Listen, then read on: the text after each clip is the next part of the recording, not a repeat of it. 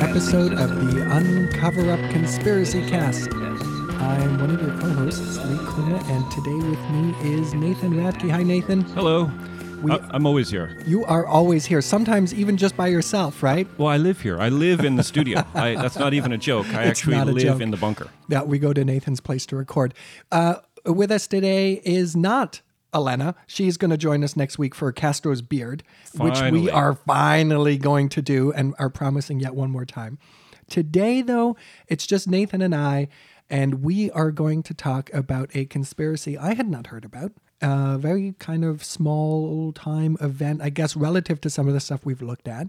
It takes place in Canada and the United States. Southern Canada, northern United States in the, what month is it? It's 1965. December of 1965. Nathan, what happened in southern Canada, northern United States in December of 1965? Okay, it's time for us to turn our eyes to the skies again. Ah. Because this is a UFO episode. Oh, good. I like those. Yeah, what we're going to do is we're going to do a deep dive on this one particular event. It's become known as the Kecksburg UFO incident. Is that with a K? Yeah. Kecksburg? Like Kecksburg. Not Textburg. No, Kecksburg. Kecksburg, okay. Which is a tiny little, it's not even a town. It's like a, just sort hamlet? Of an, not even a hamlet. Like there's a guy and a cow. There is a fire department. Okay. They've got a fire department, and that's pretty much Kecksburg. And so what we're going to do today is we're going to do a deep dive into this incident and try to decide what happened on December 9th, 1965 over the skies and on the ground in Kecksburg.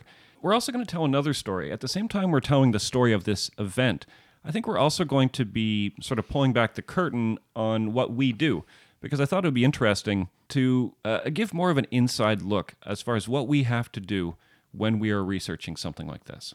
This is the How the Sausages Are Made episode, is it? You're going to get to see all the gross bits that we do in order to get the final product. Exactly. And so what we're doing today is normally we would try to filter out a lot of the extraneous information that we come across, the deep dives that turn into like rabbit holes. Mm-hmm. Normally we try to filter all that out so we can really stay super relevant. But I thought it might be interesting to show what we actually go through when we're trying to research something like this. Okay. Because I think that's a question that's come up before with our listeners. It's one that we've touched on in previous episodes. The notion of why are some sources more trustworthy than others? I mean, we often will come out with pretty authoritative and claims at the end of our episodes saying this did or did not happen. And sometimes I wonder, you know, what gives us the right to say this? I mean, why are we not just spouting another opinion on par with any other opinion? And when our students ask us this, we actually have good answers. It's not just that these happen to be our opinions and therefore we think they're right. Rather, we have these opinions for very specific reasons, which we're going to look into. This is sort of like an uncover up. We are going to try to make ourselves transparent. And I think that what will become very clear is just how fascinating/frustrating it is to try to research this stuff. Yeah.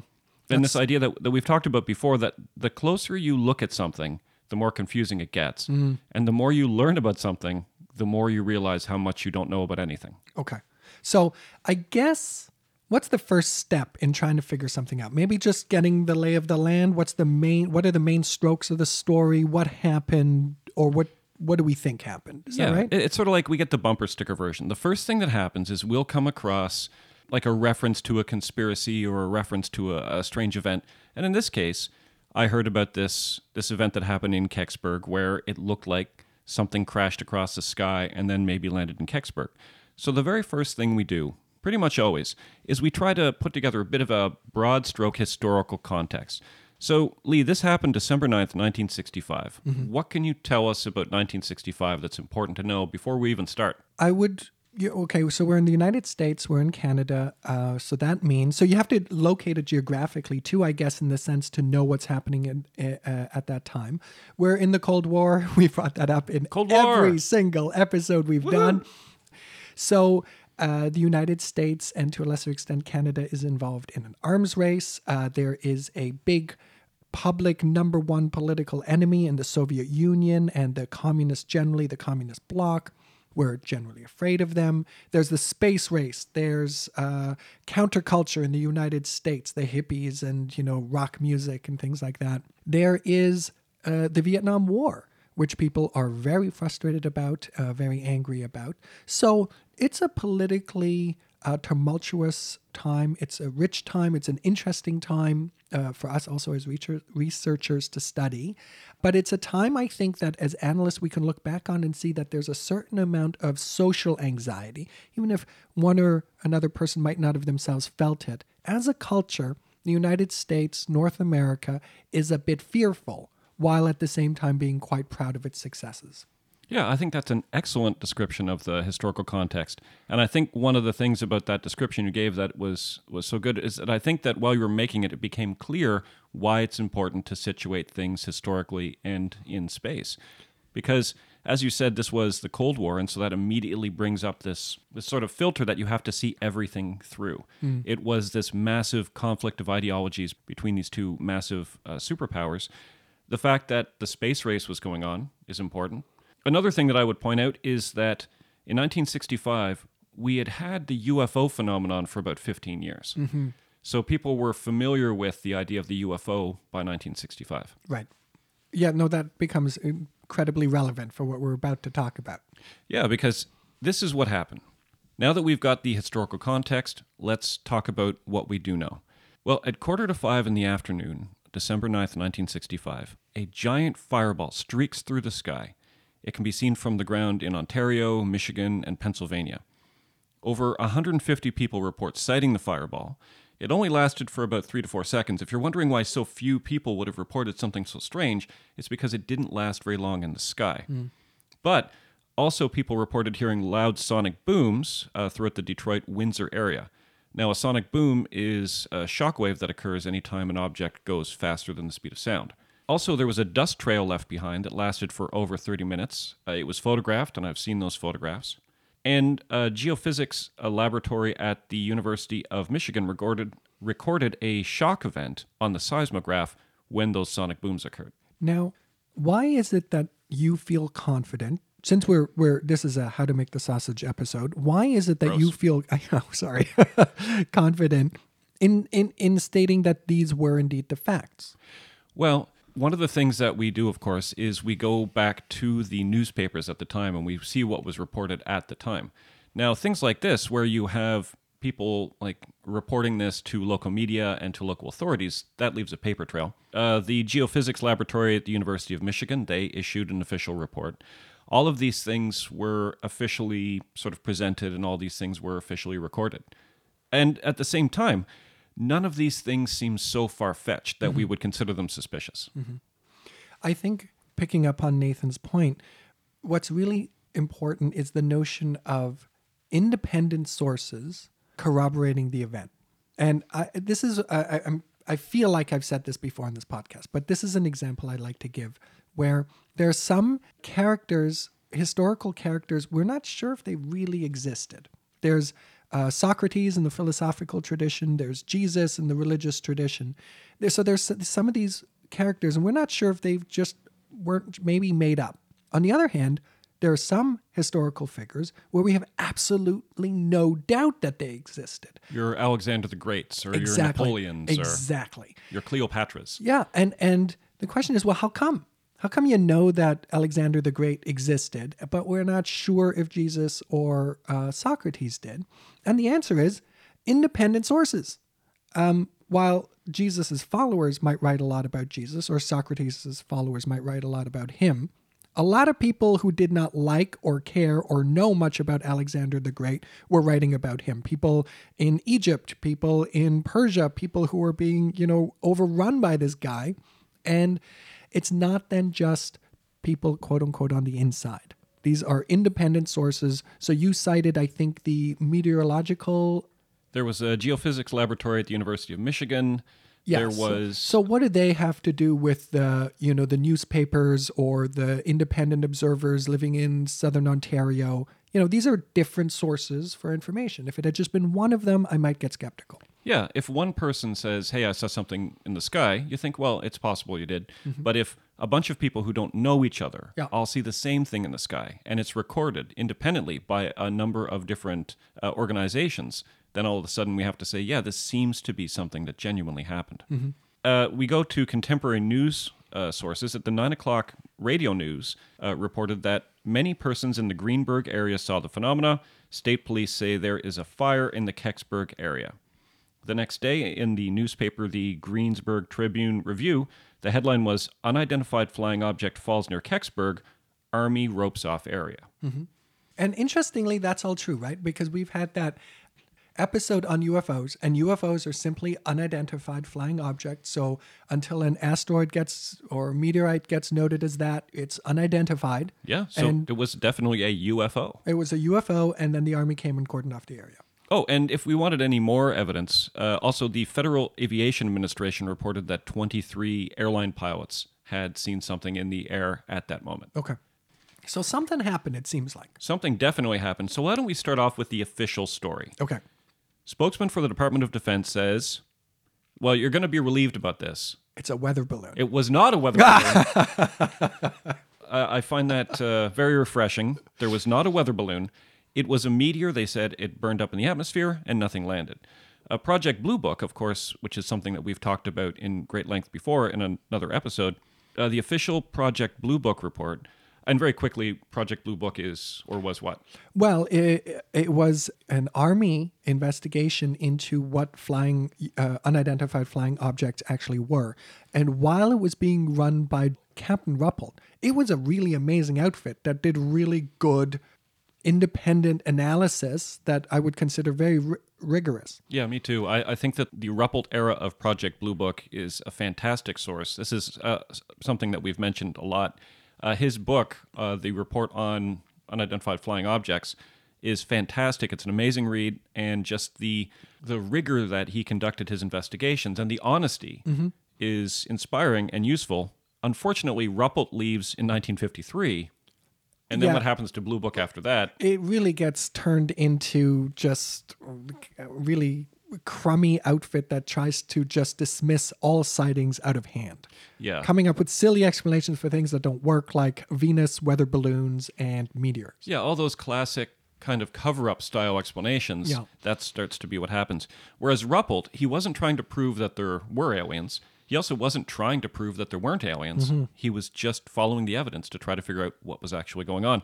So the fact that the Project Blue Book report says nothing was found, I give that no credence at all. Yeah.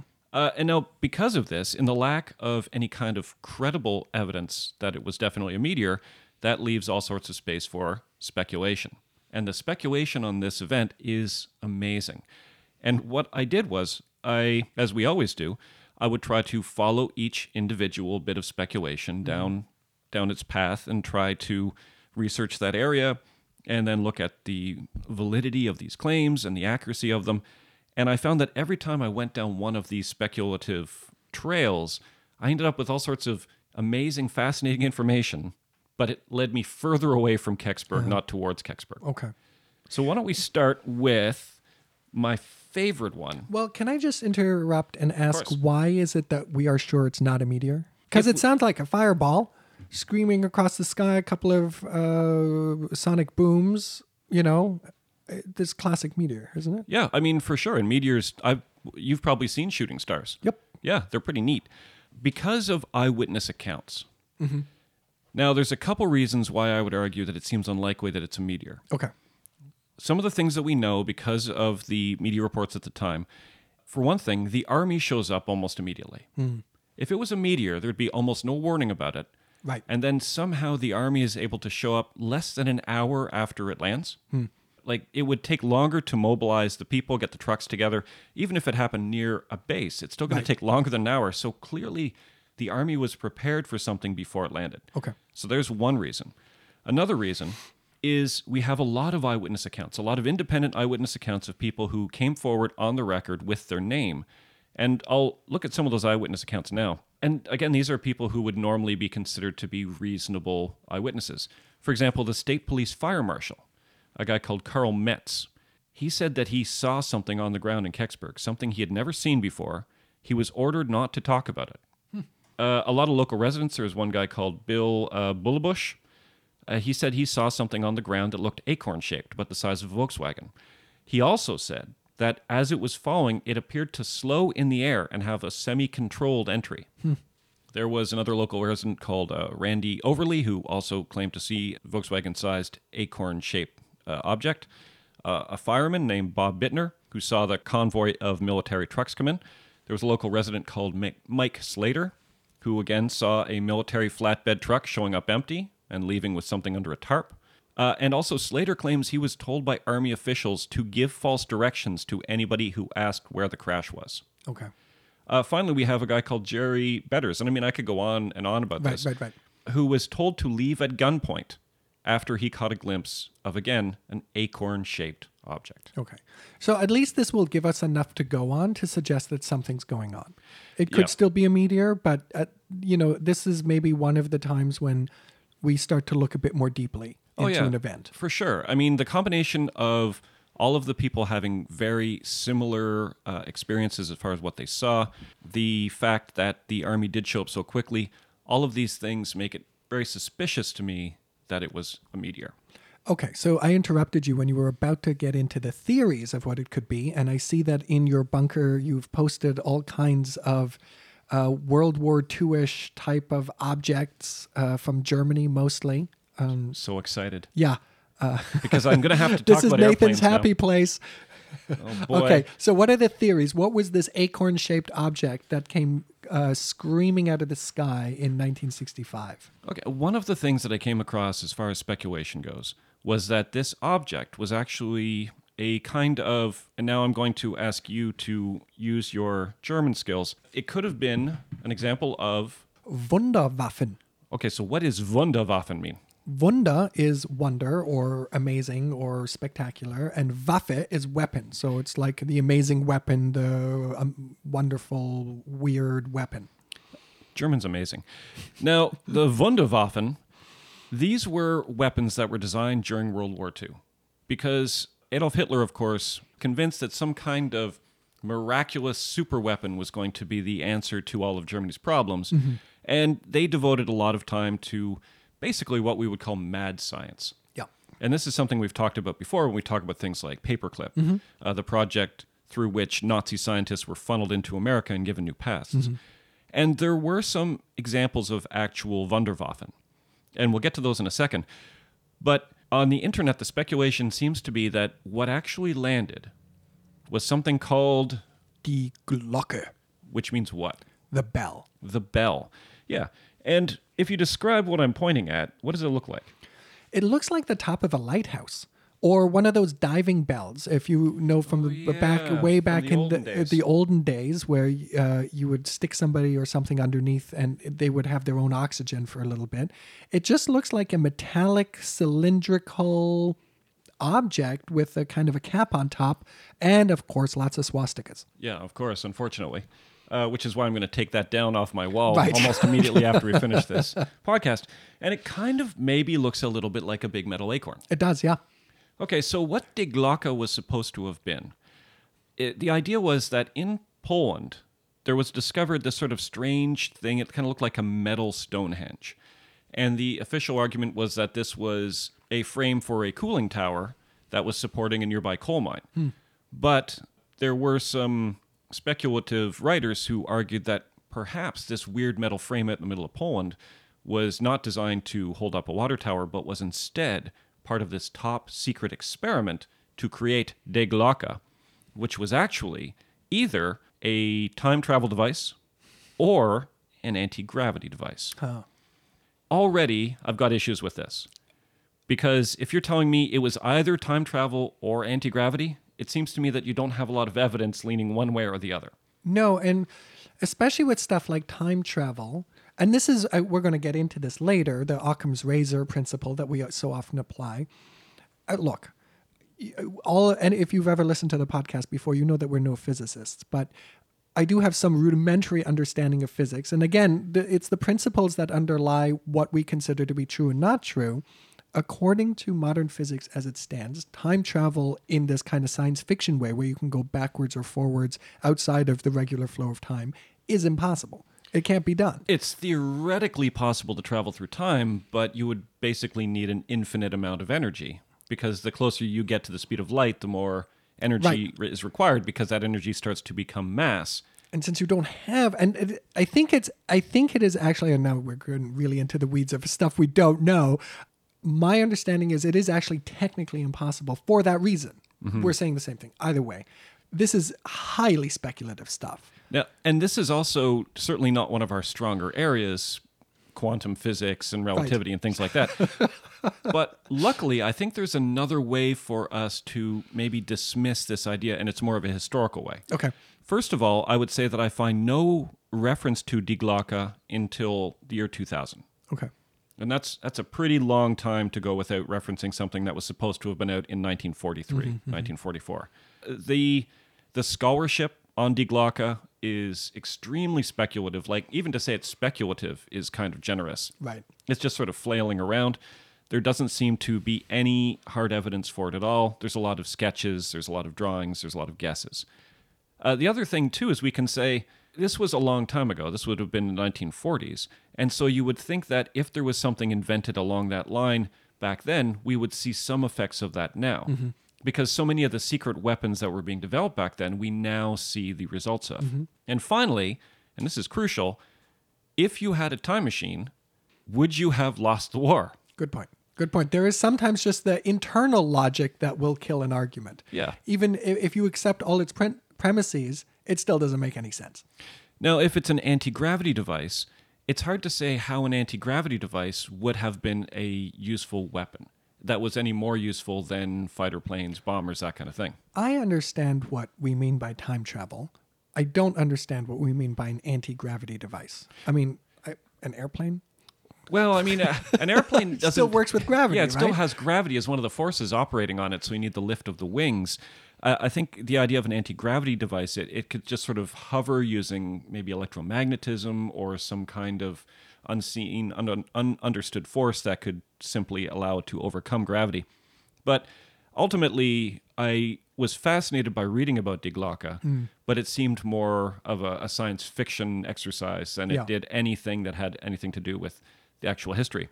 Can I interject here as well? And I know I'm being a bit tedious about the sources and how we know stuff, but there is also a big distinction between scholarship and scholarship. I mean, there's some scholarship that is very well documented. It has a lot of support. It's published in rigorous journals, which means it goes through a lot more of the peer review selection process, double blind, other people looking at it, trying out the premises or conclusions that are stated in that.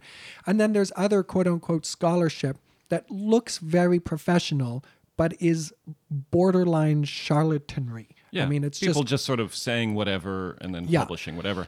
Now, of course, that peer review process is not perfect. Oh, no. And stuff often sneaks through. Yeah, like the anti-vaxxer guy. Yeah, Andrew Wakefield would be one example. Andrew Wakefield published in a leading medical journal what amounted to be a complete conspiracy theory, and it got published and people believed it. Yep. So it happens that you know, get fooled. So it's not perfect, but it's better. It's a good guideline. Yeah.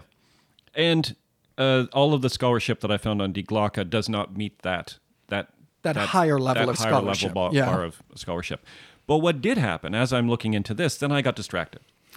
Because then I started wondering, well, what were some of the Wunderwaffen? And of course, some of them we had come across before, the V2.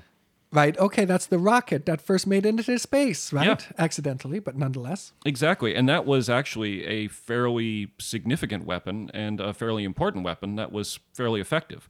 The V1, which was an earlier version, kind of looked like a cruise missile. Right. And again, was able to shoot London from France. And so these were reasonably effective weapons. And this is why the Allied powers were so interested in German scientists after the fall of the Nazi regime, is that they were actually producing, top of the line weaponry that other nations like the United States, Great Britain, even the Soviet Union wanted to get their hands on. Oh, absolutely. The Messerschmitt 262 mm-hmm. was one of the first effective jet fighters. The Messerschmitt 163, a wildly ineffective rocket fighter. But I want to get into some like really weird experimental stuff that was on the drawing boards. Like, this is legitimate stuff, but it was never put into practice.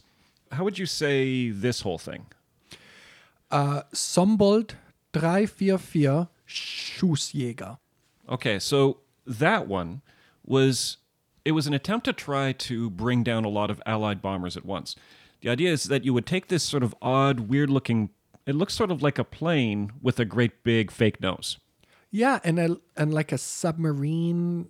It has a submarine-ish quality. Is that where... I'm sorry, I'm pointing at the picture now. Very helpful for podcast listeners.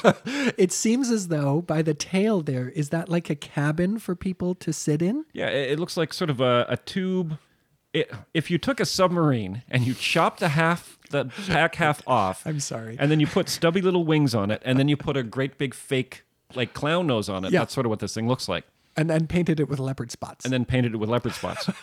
We might have to put some pictures of this up. Yeah, I think so. All right, so the idea of that is that plane itself would not take off normally, but it would be carried by another plane up high in the air.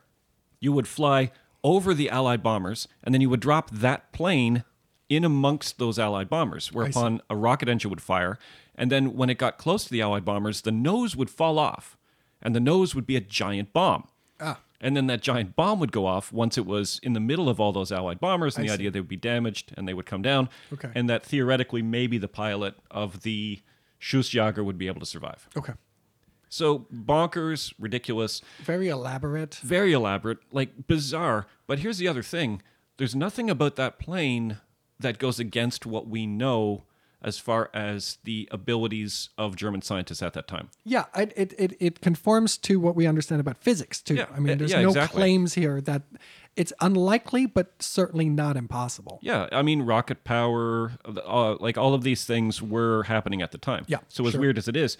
Now, this one's even weirder. How would you say this?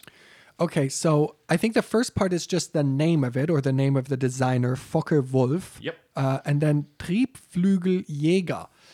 Now, we heard that Jäger in the last one too, Schussjäger. Jäger just means hunter. And Triebflügel is turbine wing. So it would be, the full name would be the Focke-Wulf Turbine Wing Hunter. Amazing. I'm going to try and fail to describe this thing. Okay, so what I want you to imagine at home is you take a normal airplane, then you cut off the wings, and then you stand it up so it's on its tail vertical. Now, imagine it has a propeller in the nose. Now, what I want you to do, now that you have that vertical plane with no wings standing on its tail, I want you to imagine like sliding a ring down a finger. I want you to slide the propeller down the plane until, instead of being in the nose, the propeller is sort of halfway down the plane. Now, I want you to take the three blades of that propeller and make them the size of wings. Each of those three blades is now the size of a wing. And at the ends of those giant propeller wings, I want you to put a little rocket engine. Not pointing backwards, as you would expect, but pointing off to the side. I'm so glad I have a picture. Because, Yeah, I mean, this is... You know what it looks like? It reminds me a little bit of a ceiling fan. That's not bad. Yeah, with something like attached to a cylindrical object. Yeah, that's pretty good. It's a ceiling fan. One of those like 1950s hyper-modern ceiling fans, or 1960s modernist ceiling fan things. Yeah, that's more modern. Helpful. It's like a cigar with a ceiling fan in the middle of it. There you go. We're getting And a pilot in the front. Yeah. And so what this was designed to do is, it was supposed to take off straight up in the air like a rocket. The rockets on the tips of each of the three giant propeller blades were facing sideways so that they would blow the contraption about. So it would basically... Spin like a ceiling fan? Spin like a ceiling fan or a helicopter, and then it would fly up into the air. How does the pilot not get... I mean, are they can't be spun around. No, the pilot doesn't get spun around. Like, the propeller is on a ring, and that ring moves freely, and then the the pilot's compartment stays, because otherwise it would be an awful worst flight ever. Yeah. Still the worst flight ever, because looking at this thing now, how would you imagine it would land? Good point. I mean, yeah, I hadn't thought of that. I can't imagine it landing. It was supposed to go backwards and then gently land back on its tail, standing straight up. Oh, yeah, that's going to happen. It wouldn't work. I mean, ridiculous idea, but they were trying to do it. But again, it doesn't go against what we know about the laws of physics. That's it doesn't go against what we know about the work that was being done in Germany. Okay.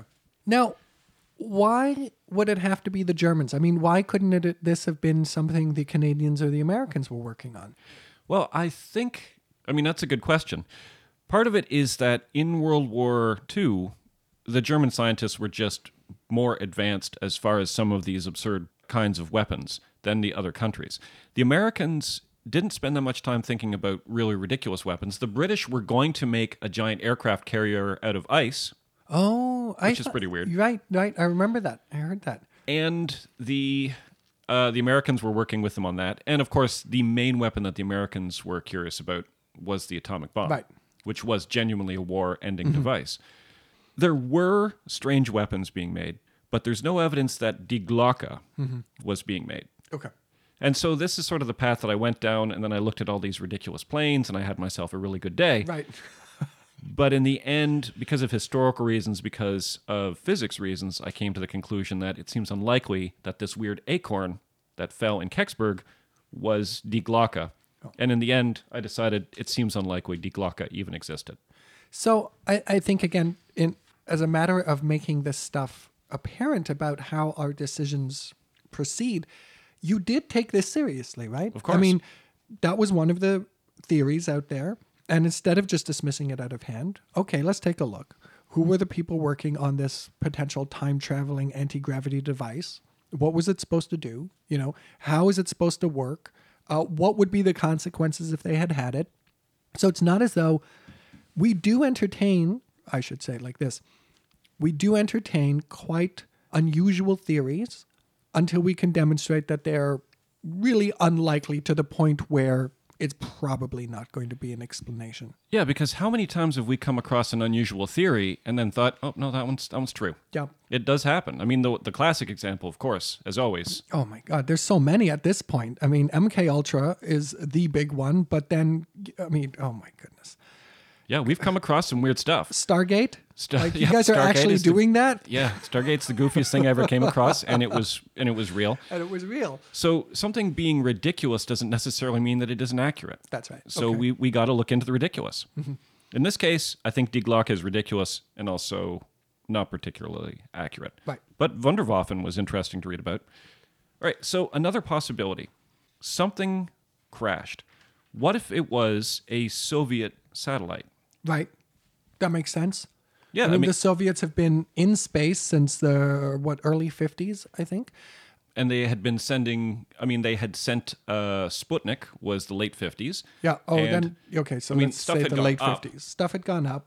They put in Sputnik. They had gotten Gagarin up there. Laika, the first dog. Strelka and Belka. There you go. The other dogs.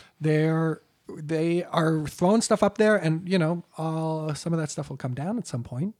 Exactly. And so I looked into that speculation, and I came across something called Project Moondust. Okay. Great name. Yep.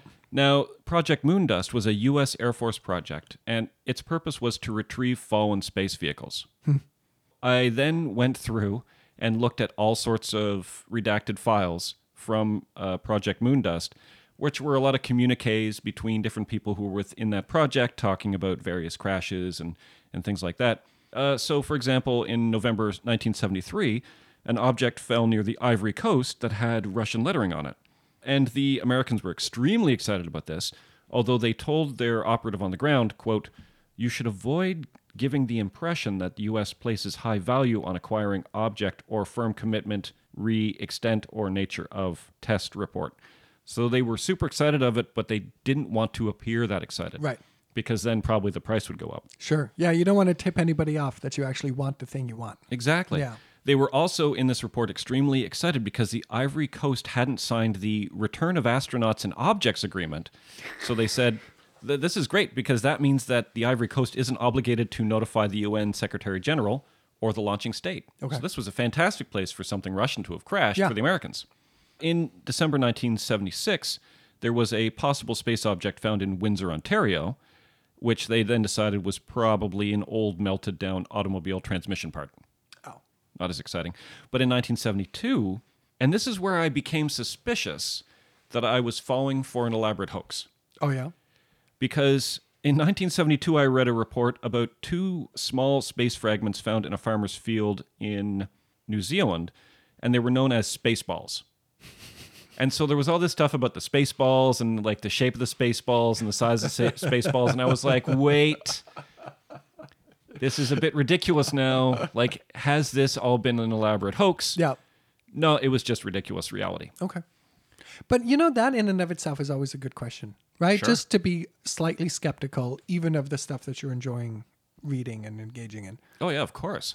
Now, the Spaceballs, this part I actually got a bit confused by, and this was my whole day, just these Spaceballs.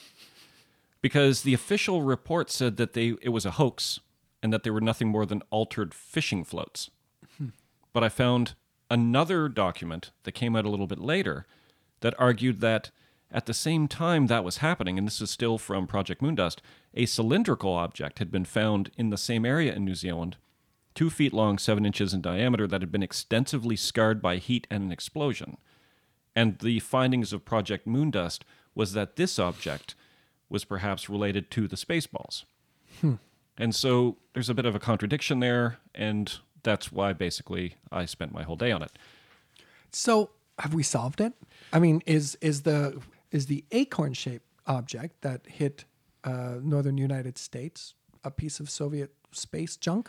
Well, then I started looking into Soviet space junk. Yeah. And then I got off onto some other ridiculous items.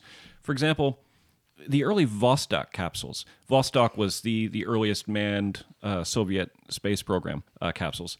They contained each 10 kilograms of explosives. Oh. When they were sent up into space, they had explosives in them.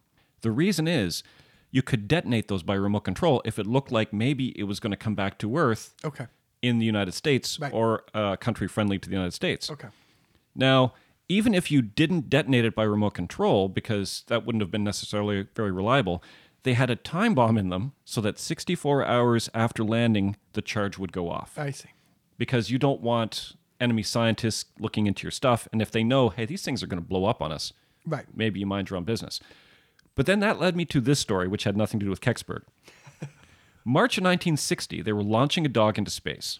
It came down in the wrong spot. It came down in a place called Tunguska in Siberia. And the scientists realized, oh no, that dog is going to blow up. Ah. It's going to blow up in 64 hours. Okay. Now, you would think this was the Cold War. Like, so many people had been killed at this point in various experiments. It's like, well, who cares if the dog blows up? But these scientists decided, we're not letting that dog blow up. Oh, I like them. So that's KGB, sweet. It is. It gets sort of sweeter, I guess. KGB officers were dispatched to find time bomb experts nearby. And they found a bunch drunk at a party. And they grabbed them. And they threw them on a plane. And they sent that plane to Siberia. And then they were able to track down the capsule. And they were able to deactivate the bomb, and they saved the dog. Nice. Yeah, that is one of the very few good news stories that we have ever broadcast. Yeah, that's why I thought, even though it's nothing to do with Kecksburg, I've got to find a place to tell that story. That's heartwarming. So was it a Soviet satellite? Well, interestingly, and this is one thing that we always bump into. We bump into the problem of coincidence, and coincidence is like the enemy of the truth in a way, because we hate coincidence so much. We are often very quick to reject it as a possibility. Mm-hmm. Well, there was a satellite called the Cosmos 96, which I have a picture of up on the wall. Yep. So what does that look like? It's the weirdest little image. From where I'm sitting, it looks like a cat bowl full of water with cute little kitties in it. But really, it's just, it's what? Again, it's a cylindrical shaped object with CCCP stamped on the side of it. Yeah. And it's the Cosmos 96. Yeah. And it was like, it was a little satellite that they were trying to send around Venus. And actually, the Cosmos 96 one of the Cosmos 96s crashed in Canada December 9th, 1965. Yeah. So it seems like, okay, well, that's that then. Yeah. What else could it be? What are the chances that two things would crash? What are the chances? The problem is, even though this is the official claim by NASA, in December 2005, NASA released a statement that said, yes, what crashed in Kecksburg was a Soviet satellite. When asked for proof, they said, well, we lost the files. Okay. Like, okay, I mean, that's not great, but of course files do get lost. Yeah, I almost believe it. Yeah, because we are clumsy. But the problem is, when we look to see the records of when the Cosmos 96 did crash that day, it was at least 4 or 5 hours too early to have been the Kecksburg crash. Hmm. So what I am forced to come to the conclusion to is it was a coincidence. So this is something that I often hear when I hear people justifying certain conspiracies. They'll lead with, well, it couldn't have been a coincidence. It simply couldn't have been. I've looked into this a bit. What is a coincidence? What is the nature of probability? And often it turns out that our gut reaction to what is and isn't a coincidence is actually quite wrong. It comes up so often that, here's an example. What is the likelihood that someone will win the next lottery? Well, usually when I ask people that question, I'll get something like, it's 1 out of 1,000,000 or whatever. But the trick here is that I've asked, what is likelihood that someone will win the next lottery? Not that you will win the next lottery or any specific player. If it's 1 out of 1,000,000, just say for argument's sake, and there's 2 million people who are playing the lottery, the likelihood that there's going to be at least one winner approaches 100%. Now, from the perspective of the person who wins, it's unbelievable. It's such a coincidence or act of fate or something. But from another perspective, it had to happen. Yeah. It had to happen. Now, you can do the same thing. What's the likelihood that somebody with a rare disease, but has 2 different rare diseases, would walk into a doctor's office? You say, well, that can't be a coincidence. That's just astronomically unlikely. But, there's 400 million or 300 million citizens in the United States. There's 7 billion of us on the planet. If these diseases are 1 in 1,000,000 or 1 in 100,000, the likelihood that somebody's got 2 or 3 is very high. There's going to be thousands, probably. Yeah, in the same way that there are people who have won the lottery more than once. Yeah. So the fact that there might have been 2 unidentified objects falling out of the sky within a couple of days of each other in roughly the same area is maybe not that much of a coincidence. Yeah, it's frustrating. I know, and it's not a nice explanation. Yeah, we don't like it. I don't like it. No, but it's always very unsatisfying to have coincidence come into the mix. But ultimately, the numbers just don't add up. And in fact, in 2018, NASA came out and said, well, actually, the Cosmos 96 had crashed earlier that day. The approach vector was too steep to have been a decaying orbital satellite. But then they went back to saying, so therefore, it was probably a meteor. Hmm. And again, we've already dismissed the meteor because of the eyewitness accounts, and because, again, of the response time of the Army. Could it have been... here's what I'm thinking. I'm getting excited now to try and solve this puzzle. Could it be that the eyewitness reports saw the meteor? Which one crashes first? It's the Cosmos 96 Soviet satellite crashed earlier in the day. So what if the Army is responding to that because they know what's up? And then later what people see is the meteor. And in subsequent historical understanding of it or renditions of it, these 2 separate events have somehow become conflated. Oh, yeah, because that kind of conflation is something that happens all of the time. These stories, they mutate and they change, right, and they become sort of, they become organisms in of themselves and take on a whole life. So that sort of stuff does happen. So that is entirely possible. But it still wouldn't help us to understand all of the eyewitness accounts that claim they saw a Volkswagen-sized acorn. Right. Okay. So now we get to another possibility. Was it aliens? Yes. And I mean, as in, yes. Yes, it was. Yes, I'm on board. As opposed we're done. Yes, it was aliens. Thank you. I'm getting hungry. It's aliens. And of course, this is why this is such an interesting idea, because anytime something comes from the sky and there seems to be a bit of a cover-up, we have to ask this question, okay, were there aliens? And also because some other folks who do the kind of debunking that we sometimes engage in will dismiss arguments like aliens right out of hand. And they quite rightly then are subjected to others saying, well, you know, why is that not part of this discussion? Why are you not taking aliens seriously? And I think we always try that. We always try and take this argument seriously as well. Yeah, it could be aliens. Well, I mean, you and I and Elena all believe in the existence of aliens. And UFOs. And UFOs. But, as you often say, you are not convinced that the UFOs are aliens. That's right. You know aliens exist, you know UFOs exist, but you don't know if they're the same thing. Yeah. Now, I was unable to find any evidence about aliens, and so this was sort of like just a dead end. Mm. At this point, there was no eyewitness accounts that said, described anything that was clearly otherworldly. Mm. A lot of people said that they didn't understand what they were looking at, but it still seemed to be in the realm of things that humans could have created. Okay. And there was no discussion about alien bodies or any kind of strange effects of the people of Kecksburg afterwards. There was no radiation found, nothing like that. And so while we didn't just throw out the idea that it could have been aliens, we also saw no evidence that there were aliens. Mm-hmm.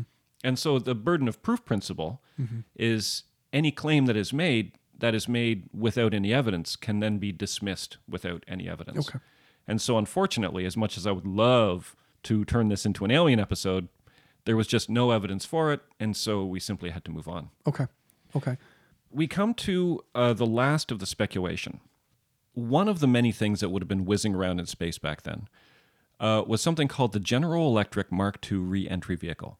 And it was designed in the late 1950s as a capsule to place a nuclear warhead in a ballistic missile. I see. Because the thing is, a ballistic missile goes way up into space, and then as it comes down, of course, it's going to encounter the atmosphere again, and it's going to be subjected to tremendous pressure and tremendous heat from the re-entry into the atmosphere. The question was, how do you keep a nuclear warhead from being destroyed on the way to the city it's supposed to destroy? And so what General Electric did was they came up with this kind of a little protective pod that would be in the tip of the ballistic missile. And then as a ballistic missile was coming down onto its city, that pod would pop out, it would have the warhead in it, and then that pod would safely bring that warhead down to Earth. Okay. Now, a couple interesting things about this. One, I have a photograph of it. What does it look like to you? It looks like an acorn. It looks like an acorn. No. Yeah, and it's about the size of a Volkswagen. Yep. Couple other interesting things about this. It has small thrusters that are used to slow the descent when it's landing, which could explain some of those eyewitness accounts that they saw it sort of maneuvering almost. Mm-hmm, mm-hmm. It has a lot of copper in it, which could explain the green light that people saw that was given off. And it could also have been filled with, or it also could have been fitted with a recoverable data capsule system instead of a warhead, which means that this was a satellite that could have been used for spying. So the Americans would have maybe known that this was coming down. Yeah, because it was their satellite. And so they would have known it was coming down. They could have been prepared for it. Right. So then the question becomes, which of all of these is the most likely? Mm-hmm. And in the end, what I landed on, no pun intended, was this General Electric Mark II re-entry vehicle. That makes a lot of sense. It fits in with the historical context. Yep. It fits in with the eyewitness accounts. Mm-hmm. It fits in with, because I didn't even mention, I've also been reading like scientific accounts at the time, the scientific work about the fireball of December 9th and like the observations made by astronomers. Mm-hmm. This does fit in with all of those. But there's one last thing that we have to look at that I came across when I was studying. Now, there's a photograph in front of you. Yeah. Could you describe that photograph? So it's a color photograph that contains two trucks. I think they're flatbed trucks. One looks like an army truck. But right in the middle is what looks like a golden acorn. Yeah, with like weird hieroglyphics on it or something. That I can't make out, but I'll take your word for it. Now, I came across this photograph as an example of a picture of the Kecksburg UFO. And when you look at this thing, it seems alien. Yep. And so it does not seem, let's put it like this, it does not seem like the tip of a missile. No, in no way. It looks strange and organic and alien. And this was a photograph that was presented and people were saying, well, here is evidence. So is this something listeners, if they were to Google what's it? The Kecksburg UFO? Kecksburg UFO. They would find this picture. This picture would show up. Yep. Uh-huh. I was curious because this picture doesn't look like a Mark II, General Electric Mark II reentry vehicle. I mean, maybe a little bit. The kind of things Nathan knows. Yeah. I need to just do an airplane podcast eventually. And so I thought, okay, so where is this from? And then I looked at it carefully and I thought, this looks really familiar. Okay. Where have I seen this before? And then I realized I'd seen this acorn in an episode of Unsolved Mysteries. Because in 1990, the TV show Unsolved Mysteries did an episode on Kecksburg. Oh. And in order to film it, they built a prop, a giant space acorn, which they then left in the town. And then the town put up on a big pole so that tourists could come by and look at it. Interesting. So this is actually a movie prop. Yes, this is not a photograph of the Army taking away some kind of space probe. This is a photograph of Unsolved Mysteries bringing a prop to Kecksburg. And it's also the power of, again, coming back to this horse that I keep beating, the power of sources and checking your sources, because this'll be, I mean, if it's the thing that you can Google and it's one of the first images that come up, you could use this as proof. Yeah, right. We believe what we see. Of course. And this looks like a photograph. And I mean, who's going to find out what? I mean, the fact that you had seen that episode and you remember it from the 90s and then you put the pieces together, you were able to debunk this, but I could imagine it being quite difficult if you hadn't been tipped off. Oh, yeah, of course. Now, and this also brings up an interesting point about Kecksburg itself. I was thinking of maybe driving down there because it's a tiny little place that has a fire department. That fire department is paid for in part by a little store, and that little store is devoted to selling souvenirs of the Kecksburg UFO crash. Okay, field trip. Yeah, I think, I mean, it's not that far. It's only about 5 hours away. And so I have a quote here that maybe we'll end with. After all the work we put into this, yeah. Here is a quote from a member of the town. "It's kind of worked out pretty nice for us. I don't care if you're a believer or not. I don't care if it's ever solved.